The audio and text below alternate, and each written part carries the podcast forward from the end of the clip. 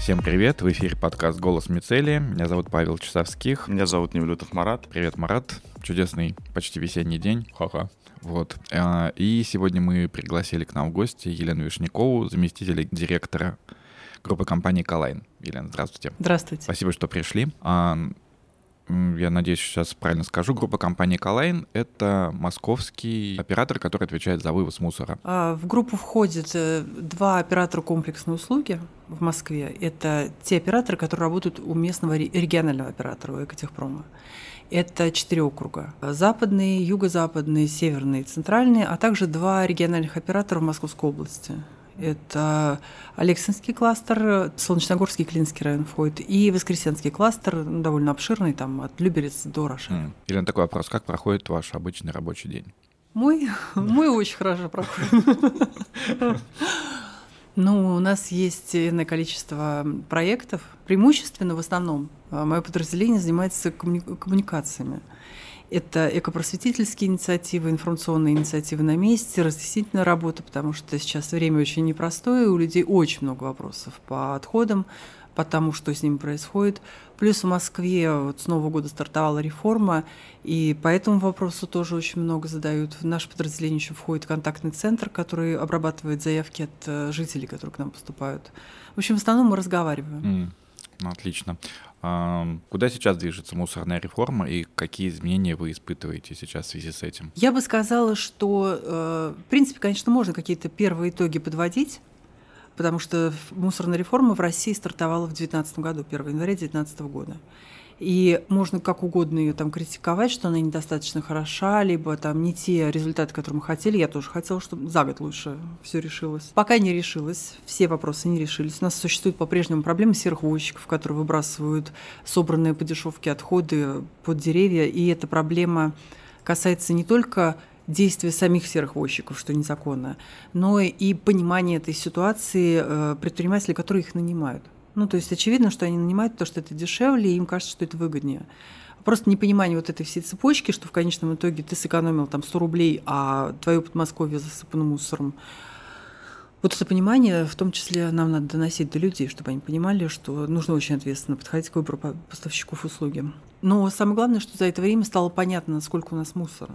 То есть реформа позволила посчитать. Не в общих чертах с, с какой-то там накидкой, скидкой или чем-то еще, а вот именно проследить эти потоки, их даже зарегулировать. То есть в Московской области ни на один объект, ни на КПО, ни на полигон не может заехать машина, просто выгрузиться. Тем более это невозможно представить под покровом ночи за пятьсот рублей, как это было когда-то. Вот. Все потоки идут через сортировку на сто процентов. И это, я считаю, огромное достижение. Да, это мощный результат. Да, вопрос такой. Обычные жители испытали какие-то значительные изменения после введения мусорной реформы? Ну, во-первых, каждый житель испытал на себе синий бак. То есть у каждого жителя в дворе, если в этом дворе есть контейнерная площадка в Москве или в области, там стоит синий бак, к которому тоже можно по-разному относиться. У нас недавно были большие дебаты в экосборке. Я и Лерка Коростелёва. Ну, то есть это прям ого-го, а я готовилась...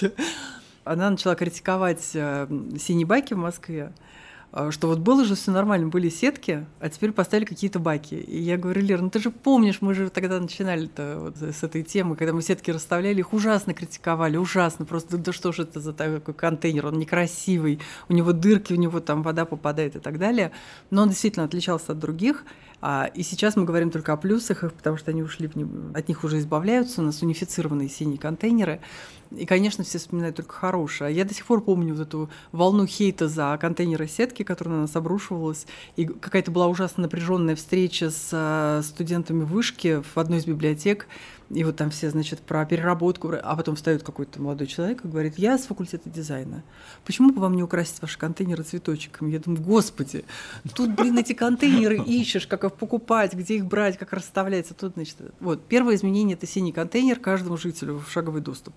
И это огромный шаг вперед. Ну, то есть теперь нельзя сказать, что я не сортирую, потому что у меня рядом нет инфраструктуры. Что не мешает людям, кстати, говорить, что если бы у меня был бак под боком, я бы, конечно, сортировал. Mm, Камон, ну он да. здесь уже. Mm.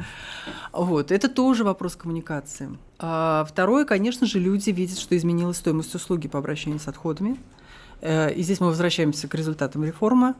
Если весь поток проходит через сортировку, это стоит денег, это правда. И наша задача, как сотрудников отрасли, обеспечить эти деньги результатом. Чем мы и занимаемся. Mm. А, такой вопрос. Вот даже я замечал, прохожу мимо багов, и часто синий забит, а серые стоят пустые. Есть ощущение, что местные работники ЖКХ просто подкидывают туда. А может быть ощущение, туда. Что просто предыдущая машина вывезла серые баки, а синие еще не вывезли? Может быть, кстати, это, да. скорее всего, оно. Угу. У нас есть, значит, ну, то есть раньше у нас была проблема крышка открыта, крышка закрыта, она, в принципе, сохраняется, но в меньшей степени, потому что унифицированные синие контейнеры, ну, впрочем, и серые тоже, они теперь обязательно делаются из пластика, у пластика крышка легче. А вот эти сетки, про которые я говорю, они были металлические, у них тяжеловатая такая сетка, и у нас была проблема, человек звонит и говорит, ваш контейнер, невозможно поднять крышку, она тяжелая, откройте. Ну, там, значит, машину вывозит, у него пометка, оставить крышку открытой. Угу. Вы что, с ума сошли, у вас крышка открыта? Все мокнет. Закройте крышку, блин. Вот, значит, у текущих, значит, вторая проблема была, это, точнее, это самый главный миф, сопровождающий раздельный сбор отходов, это то, что все вывезут одной машиной на одну свалку. Нету ничего за этим вот. На самом деле за каждым синим баком стоит гигантский просто пласт работы технологических предприятий, людей, которые этим занимаются. Ну, то есть раздельный сбор – это не контейнеры. Это дикое количество работы, и каждый, кто был на сортировке, видел это, они это понимают. Мы были. Вот. Да. И сейчас говорят, вот вы знаете, значит, первая проблема. Я из окна выглянул, я видел. Вывезли одной машиной, значит, ты достаешь логи, потому что у нас все машины ездят под ГЛОНАССом, у нас вот это, с этим все очень просто. Ты сразу достаешь, вот во столько у вас вывезли этот контейнер, во столько вот этот. Но я же видел. Ну, может быть, вы видели, как шесть контейнеров вывезли, а седьмой нет? Ну, может быть, да, ладно. А вторая история наоборот. Реально человек звонит и говорит, что ж такое-то? Он приехал, забрал только три контейнера, а два. Они синие. И чё? Ну, то есть нам еще очень много предстоит. И это нормально, потому что если бы общество было однородным, во-первых, нам было бы очень скучно, а во-вторых, очень просто, конечно же, работать, но в-третьих, это было бы не общество. Люди все очень разные, они с разной степенью успешности воспринимают эту информацию. Не для всех это горячая тема. Есть более важные вещи для кого-то, и они с опозданием, эти люди с опозданием узнают информацию. Ну, будем продолжать. Да. Ну вот можно еще про, про синие баки в продолжение.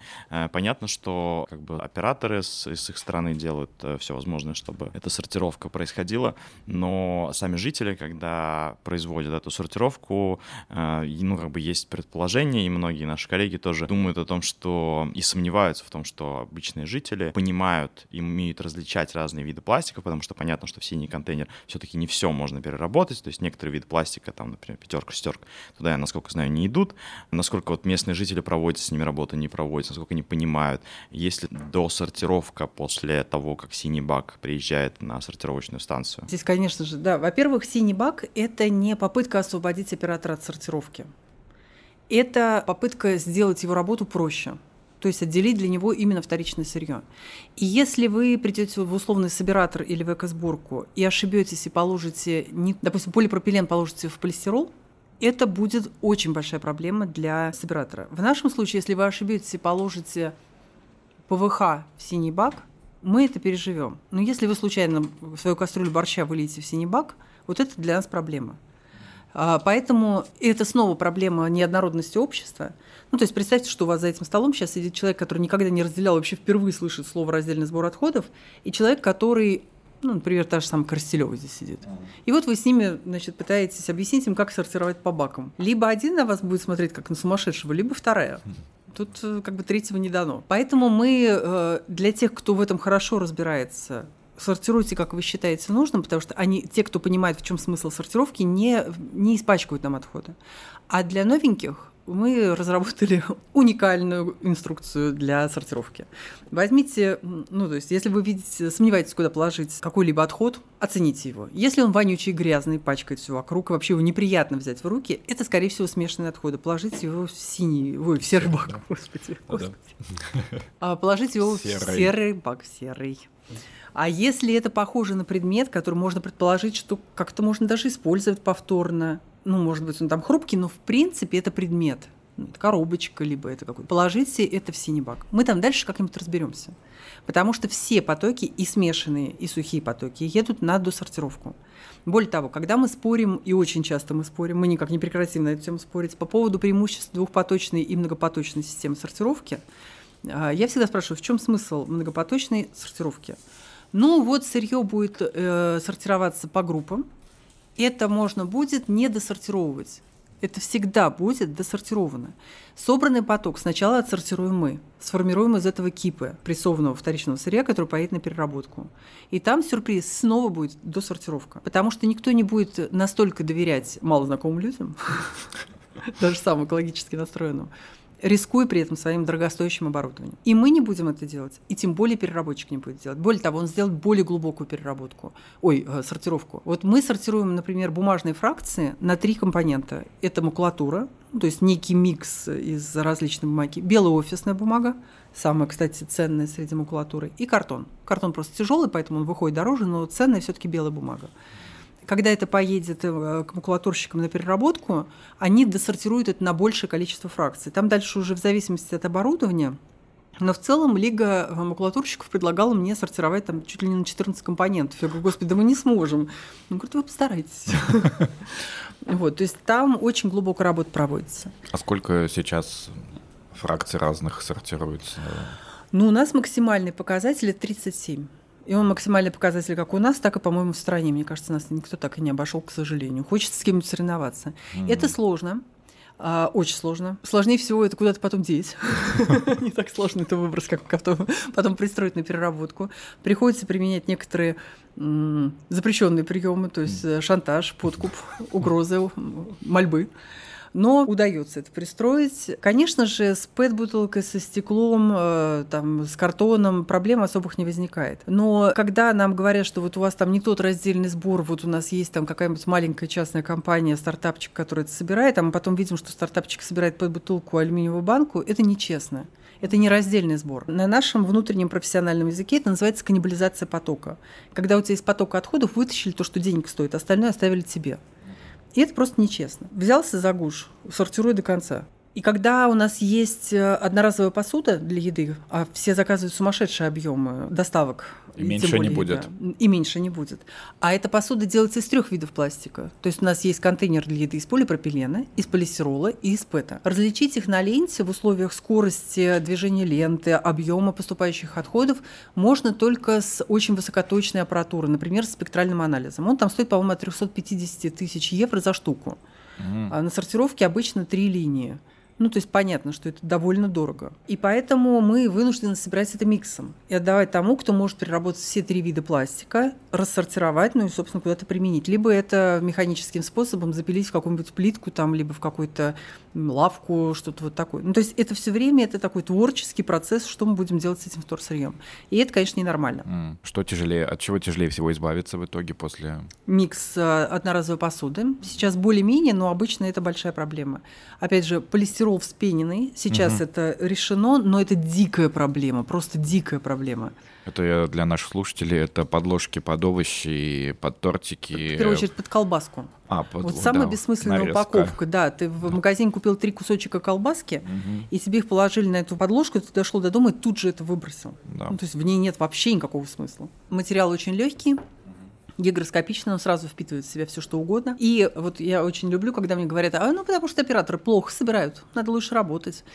Вот конкретно вспененный полистирол. Вот каждому, кто в руке будет держать эту подложечку, надо подумать о следующем.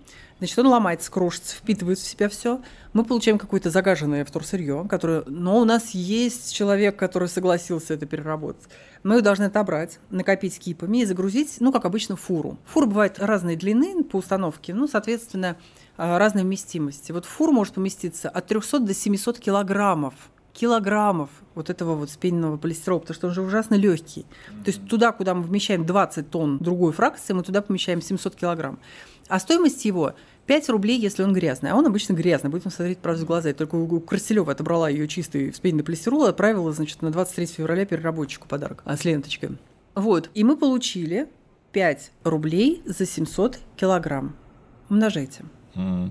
три тысячи пятьсот рублей за фуру вторичного сырья. Стоит ли задавать вопрос, чего никто не отбирает этот полистирол, никто его не перерабатывает? Мне кажется, ответ очевиден. Это просто ненормальный какой-то компонент, мусорный абсолютно. То есть мусор ты покупаешь в магазине, мусор, пришел, выбросил мусор, и там кто-то с ним будет, значит, что-то делать. Да. Да. Но я на днях была на конференции производителей полистирола. И начала им все это рассказывать, думаю, наверное, побьют меня в конце. Но расскажу уж. Нет, был, они были ужасно этим заинтересованы, потому что существует такая проблема, что изначальные производители... Ну, знаете, когда появились бумажные стаканчики, и вдруг кто-то сказал, это, конечно, не бумажные, в смысле не бумажные. Большая часть предпринимателей, которые покупали для своих там, кофеин и прочего, и прочего, покупали эти бумажные стаканчики, были абсолютно уверены, что они совершенно бумажные, и это самое экологичное. Я когда начала готовить проект наш, вот у нас есть проект переработки этих стаканчиков, который мы делаем вместе и благодаря Макдональдсу и Саэмзу. Потому что Макдональдс огромные усилия применил к этому. Они наладили у себя раздельный сбор, где отдельным потоком собирается этот компонент. Только благодаря этому. И то все равно все очень сложно идет. И больше никто не встраивается в эту историю. И я начала собирать фактуру. Я полезла по сайтам продавцов этих стаканов. Господи. Бумажный стаканчик послан нам с небес, чтобы решить все экологические проблемы нашей страны. Вот других выводов сделать нельзя. А на самом деле это композитный материал. Ну и, собственно, вот это очень часто встречаемая ситуация. Очень многие просто не знают, с какими проблемами сталкивается оператор. Нам нужно просто коммуницировать с переработчиком, производителем, бизнесу, оператором, власти. Все должны просто знать. Мы должны знать, какие у них из-за этого проблемы, почему они используют полистирол. А они должны знать, почему мы против-то, что это мы. Мы как бы не то, что мы лоббируем там полипропилен. Нет. Ну и потом, да, я догадываюсь, что люди в бизнесе иногда говорят, что это же пластик. Ну, да, да. Это же пластик. Это все пластик. Вот. И э, третий, это я вот начала рассказывать, с чем мы испытываем сложности, и третий, это, конечно же, пакеты. Пакеты – это просто жизнь. Ну, то есть э, э, у нас в пакетах приносят покупки, носят свои вещи, а еще в пакетах выбрасывают мусор, иногда называя это повторным использованием одноразового пакета. Может, повторный, но повторно на нас летит цунами из этих пакетов, то есть это двести-триста тонн в сутки. В сутки просто вслушайтесь. Просто да, это. да, услышите, это двести тонн в сутки. Это только на одном объекте, на ка пэ о «Восток». Ну, то есть а-а-а. Мы там просто ведем статистику, считаем, как, он, как эта волна увеличивается, уменьшается. Очень интересно наблюдать за этим. При этом это пакеты, которые внешне выглядят как пакеты из пэ эн дэ. Ну и какая-то часть действительно сделана из пэ эн дэ пластика, а остальная из композитного пластика. То есть это набор неких полимеров, не, никак не зафиксированный набор. То есть мы не знаем просто, что там. И вот это вот... А выглядят они как пэ эн дэ-пакеты. Когда пакеты из разных, ну, любые предметы из разных материалов выглядят одинаково, это всегда препятствие переработке. И если с одноразовой посудой еще так-сяк это можно разобрать, потому что это вот а с таким потоком это невозможно сделать. Угу. Большая часть операторов вынуждена отправлять эти пакеты на полигоны. Просто mm-hmm. в таком количестве они никому не нужны, у нас нет мощности. У нас вся, вся переработка заточена на пэт-бутылку. Вот как начали mm-hmm. строить, потому что пэт-бутылка, если ты купил себе напиток в бутылке, это будет пэт-бутылка с определенной толщиной стенки, она точно сделана из пэт, крышка ее сделана из пэ эн дэ, и никого там больше не валялось рядом. Максимум этикетка может быть из разных материалов, но это уже так в меньшей степени беспокоит. Большая часть тела этой бутылки да. будет переработана. Вот. И с этими пакетами грязными, вонючими, в котором было все, что, чем человек жил последние там, два дня, это мало кого интересует. Мы вынуждены свой завод строить для переработки. Ну вот, обращаясь к вашим заводам, у вас, я так понимаю, есть сортировочные станции, сортировочные заводы, куда приходит мусор на досортировку, и после этого остаются хвосты, которые отправляются таки на полигон. А есть какое-то процентное соотношение, вот сколько у вас выходит? То есть понятно, что есть процентное соотношение, сколько в России в целом и у вас. Значит, у нас э, очень красивая цифра хвостов, у нас это двадцать пять процентов, а, но это не, пока не повод, чтобы сильно хвастаться, потому что порядка двадцать процентов это вторсырье, которое уходит на переработку, такую прям вот переработку, то есть мы взяли uh-huh. кипу и отправили ее на переработку. Около тридцать процентов это органическая фракция, которая компостируется, и порядка двадцать пять процентов это неперерабатываемые пластики, нетоварная бумага, которая не может быть, вот как раз, которая побывала в кастрюле с борщом, uh-huh. а, текстиль, что-то там еще, это идет на эр дэ эф топливо. И вот двадцать пять процентов уходит на полигон. Причем, что интересно, почти половину, как вы думаете, половину хвостов что составляет? сорок процентов от хвостов. Вот что больше всего захоранивается? Я знаю, но не скажу. Я не знаю. Удивите меня. Из того, что вы не назвали. Одежда. Одежда. Да, это текстиль. Это текстиль, его тоже очень много, быстрая мода. Ну, сейчас, наверное, не будет дешевых вещей. Вот, вот это вот идет, да-да. Поэтому мы очень поддерживаем, приветствуем любые шеринговые сервисы по обмену одежды, по благотворительной, вот этой функции одежды. Потому что одежда э, хуже пластика. Да. То есть, да, видов э, да, текстиля да. гораздо больше. Угу. И сортировать их не всегда можно по внешнему виду. Ну, то есть, условно, я дома могу рассортировать свой пластик. Рассортировать свою одежду, которую я там условно передаю во второе дыхание, это проблема. Потому что... Потому ну, что это очень это смеси, большое количество, да. Да, всяких, то есть, да, там вискоза с хлопком, хлопок, что-то там еще. Да, с... да, да. да, да, я понял, о чем речь идет, да. Офигеть. Но какие-то адекватные способы переработки одежды в России сейчас есть? Какие-то У нас компании? Есть фонд «Второе дыхание», который сейчас открыл компанию по переработке текстиля. И это, я не побоюсь громких слов, это «Надежда России». Ну, то есть они сегодня мне прислали, например, образцы пэт-гранулы, сделанные из одежды. Ого. Это очень круто. Офигеть. Ну, то есть у них есть какие-то возможности для какой-то тщательной сортировки? И да, этот фонд вообще был изначально шеринговым сервисом, ну, то да, есть да. они собирали текстиль, сортировали его на то, что там часть могла продаваться в магазинах Charity Shop, и деньги шли на содержание этого фонда, на поддержку и так далее. То, что средненького качества шло именно на шеринг, на благотворительное распространение. И третья часть, сначала они делали ветошь, потом из нее стали делать как-то это регенерированное чего-то там волокно, салфетки, знаете, вот это, mm-hmm. мужчины Да-да. могут покурить, а женщины поймут, о чем я сейчас, вот эти вот салфетки, которым можно что-нибудь натирать, вот. И потом они вышли уже на более глубокую историю. Если мы говорим, например, про джинсы, это как джинсы — это пэт-бутылка, я так понимаю, в, в мире текстиля. Mm-hmm. Джинсы — это всегда хлопок, может быть, там добавлен лайкер, но все же большая часть этого текстиля — это джинса. Наверное, с мужскими рубашками более-менее все очевидно. А вот дальше там просто такое разнообразие. Елена, а я вот был у вас на заводе, у вас там работают люди, естественно, то есть большая часть... На раб... сигнальном, да? Да, да. А... Возможно ли, что в будущем такие заводы станут полностью автоматическими? Будущее наступило. Нет, полностью автоматическими никогда они не станут. Да. Никогда. Почему? Даже на самые продвинутые европейские заводы ездили наши коллеги и присылали мне оттуда издевательские видео, потому что я тоже вот, когда же, когда же придут роботы и все за нас сделают? Никогда. И там, значит, такое видео, где рука-робот, ну, видели, наверное, такая, да, да, как да. щупальце, сортирует, прости господи, эм дэ эф, эм дэ пэ и так далее. Ну, то есть отличает то, что человек толком отличить не может. Вот насколько... То есть идет такой поток дерева, угу. и он его сортирует на там, три-четыре вида. Это было очень круто, очень длинное видео, и я уже там потирала ручки, как я сейчас это повешу в Facebook, там в Инстаграм и покажу всем, какой классный автоматизм, а потом камера поворачивается, в конце человек проверяет ошибки машины, отбрасывает...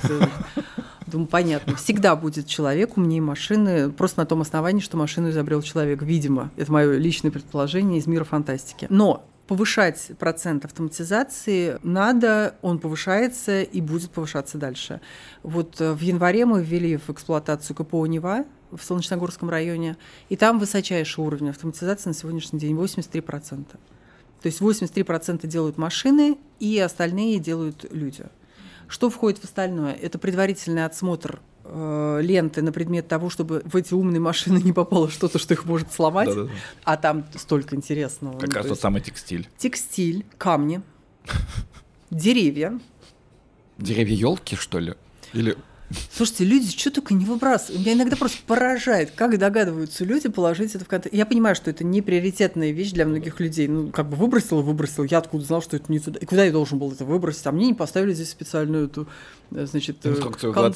да, инструкцию, контейнер. Где мои двенадцать контейнеров? Но выбросить бревно, например, вот в легкую просто. А зачем, непонятно. Ну, то есть это вот зачем? Не а, пригодилось. Да, не срослось. У вас с вами, дорогой бревно. А потом что? Вот меня еще камни поражают. Ну, то есть человек собрал где-то камни, принес и выбросил. Крупные камни. Ну, то есть он их в волок катил по земле, чтобы положить, чтобы что? Ландшафт. Да, да. Сделайте сад камней на сортировке. Ковры какие-нибудь. Вот у нас на Сигнальном сейчас, например, вообще внутри не пройдешь. Везде ковры лежат, везде ковры. Очень широко живем. И ковры такие неплохие.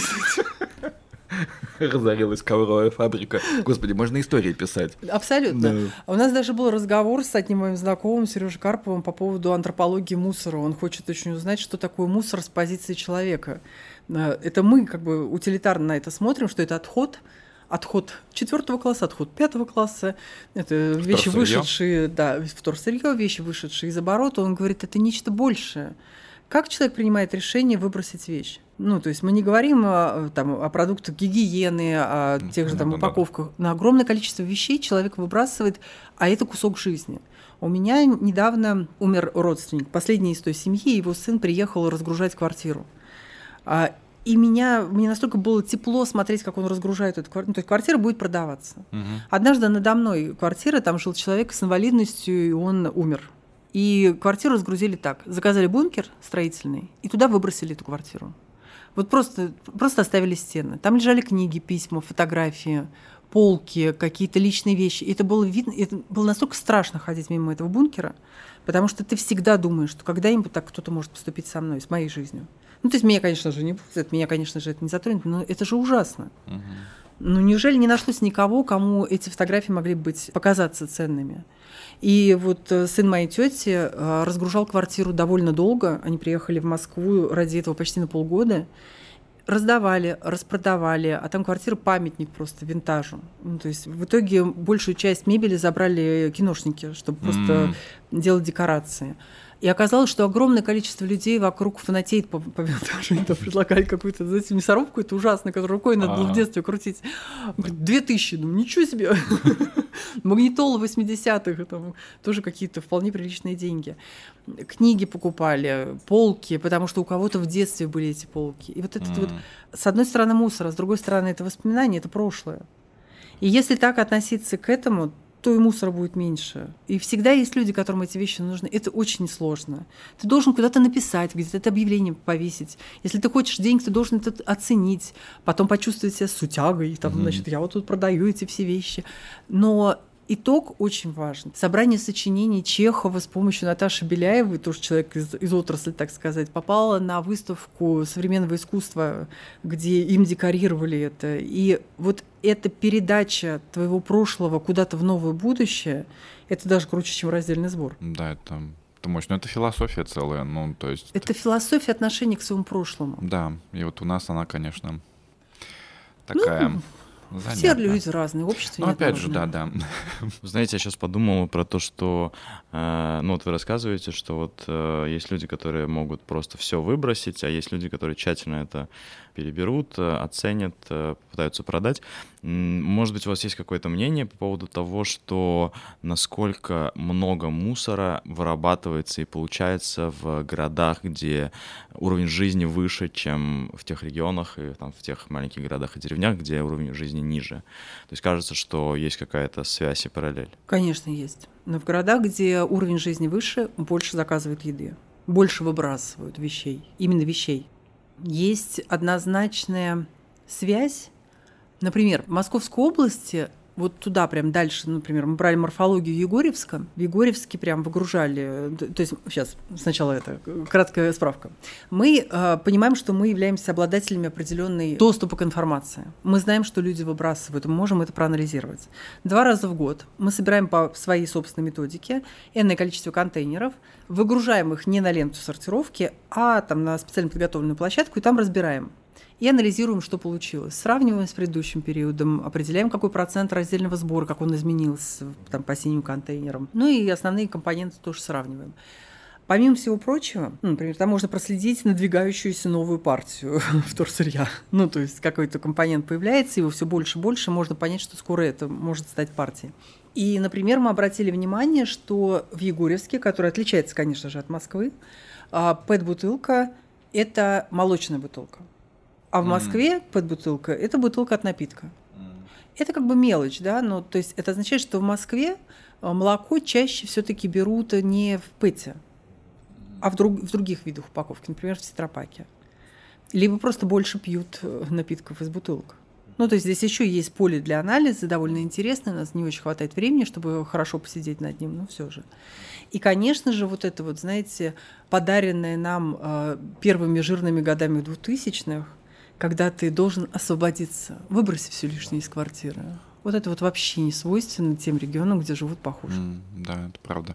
еще вот продолжение вопроса, это на самом деле очень интересно, потому что это похоже действительно на антропологию, то есть можно, в принципе, наверное, понять, как живут люди в тех или иных, не то чтобы даже регионах, городах, а может быть даже районах Москвы, просто анализируя мусор. И вот такой вопрос, не знаю, может быть, он не просто из-за того, что я не знаю достаточно информации, но почему вы занимаетесь вот только отдельными регионами Москвы? Ну, это конкурсная процедура, где победили.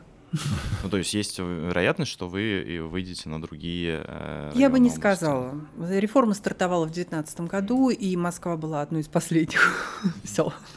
Я просто по поводу, сейчас обсуждали, я вспомнил про РОП, вот, что по этому поводу сейчас происходит, как это на вас отражается или не отражается вообще никаким образом? Пока ничего не изменилось. То есть мы провели прошлый год в баталиях, мы обсуждали бизнес, власть, операторы, значит, все обсуждали, как же быть, какой должен быть РОП и так далее.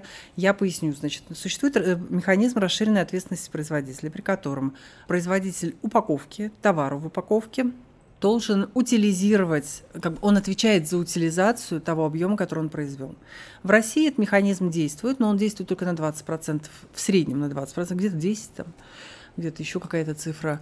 Этого, конечно же, недостаточно. И самое главное, с позиции оператора говорю, mm-hmm. это то, что можно отчитываться по группам товаров. Это когда ты произвел вспененный полистирол, а отчитался под бутылкой.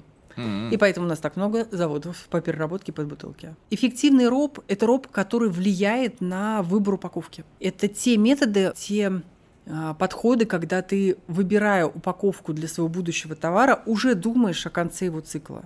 Потому что мы очень часто сталкивались, вот, конечно же, общество там, э, экоосознанных людей негативно относилось к выводу на рынок продуктов не в той упаковке, какой нам хотелось бы всем. Но мы, как люди, которые общались с этим бизнесом, уверены в том, что большая часть людей ошибалась в бизнесе вот этого, ошибалась в упаковке не потому, что им было все равно, а потому что их дезинформировали, потому что они не обладали полной информацией, и они не были замотивированы к тому, чтобы знать про эту упаковку. Ну, как бы она классная, мне производитель сказал, она экологичная. А я что должен был сделать? А когда у тебя на кону стоят деньги, которые ты заплатишь за эту упаковку, и, э, например, пэт-бутылка, э, напиток в пэт-бутылке будет стоить, там, я не знаю, ну, X, а в менее перерабатываемом пластике или там продукт в вспененном полистироле будет стоить пять икс, в этот момент производитель товара начнет задумываться, у него в модели будет это прошито, экологичность его товара будет прошита в финансовой модели его продукта. Вот за этим нужен РОП.